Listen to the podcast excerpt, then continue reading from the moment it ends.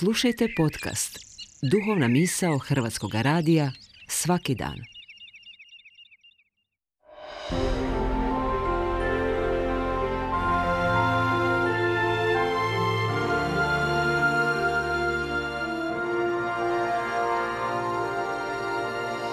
Duhovna misao. Urednica je Blaženka Jančić.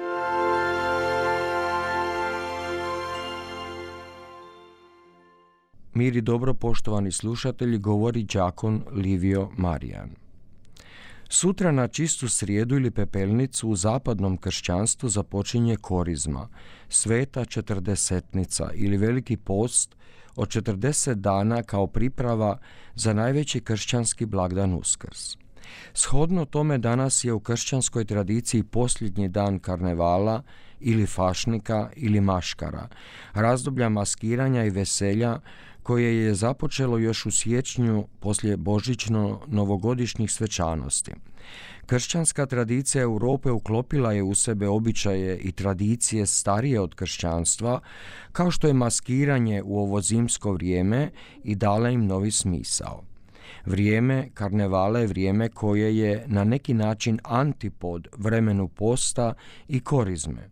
U vrijeme karnevala se veseli, obilnije jede i pije, izvode se predstave, satire, ironije i kritike ljudi i društva.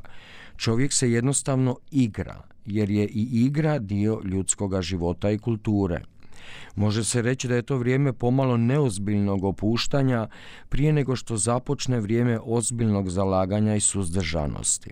Tako je stvoren jedan tradicijski i kulturološki okvir koji je i tekako potreban i ljudima i društvu u cjelini.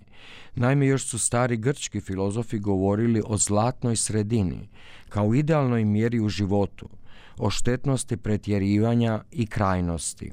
Upravo danas u ovom vremenu u kojem živimo svjedočimo pretjerivanju u mnogo čemu, pa i u zabavi i razuzdanosti. Kao da se cijeli život želi pretvoriti u karneval, u zabavu, happy hour ili veselicu. S promjenom kulture i nestajanjem tradicijskih obrazaca i života pomalo se gubi bitna životna ravnoteža. Čovjek je krhko biće i kao takav potreban je i reda i mjere u osobnom i društvenom životu. Upravo današnje vrijeme pretjerivanja i naglašenog hedonizma pokazuje kako se vrlo brzo dođe do zasićenja i kako su ljudskom duhu i tijelu potrebni ravnoteža između svagdana i blagdana, blagdanskog stola i posta, razbi brige i ozbiljnosti, odmora i rada, buke i tišine. Tradicija karnevala i korizme koju smo naslijedili od prijašnjih pokoljenja predstavljaju vrlo zornu sliku te zdrave ravnoteže. Treba se znati veseliti i jednako tako treba se znati ozbiljno pozabaviti sobom i svojom nutrinom. Kršćanska tradicija korizme usmjerena je na to da nas uči i oplemeni i učini boljima. Post, milostinja i molitva jesu tri stupa kršćanske askeze u ovo 40 vrijeme pripreme za uskrs. Postiti od jela, užitaka i grijeha znači prvenstveno ovladati sobom, kako bismo bili duhovniji, usredotočeniji na ono bitno, ono neprolazno i dobro u životu. Davati milostinju, to jest odricati se u korist siromaha i potrebnih, čini nas empatičnijima i socijalnijima. Ljubav prema bližnjemu je temelj kršćanskog etičkog ponašanja, jer prema riječima samoga Isusa, što smo bližnjemu učinili, njemu smo učinili. Molitva je pak razgovor s Bogom, intimni susret sa svojim stvoriteljem i sagledavanjem sebe u novom realnijem svjetlu.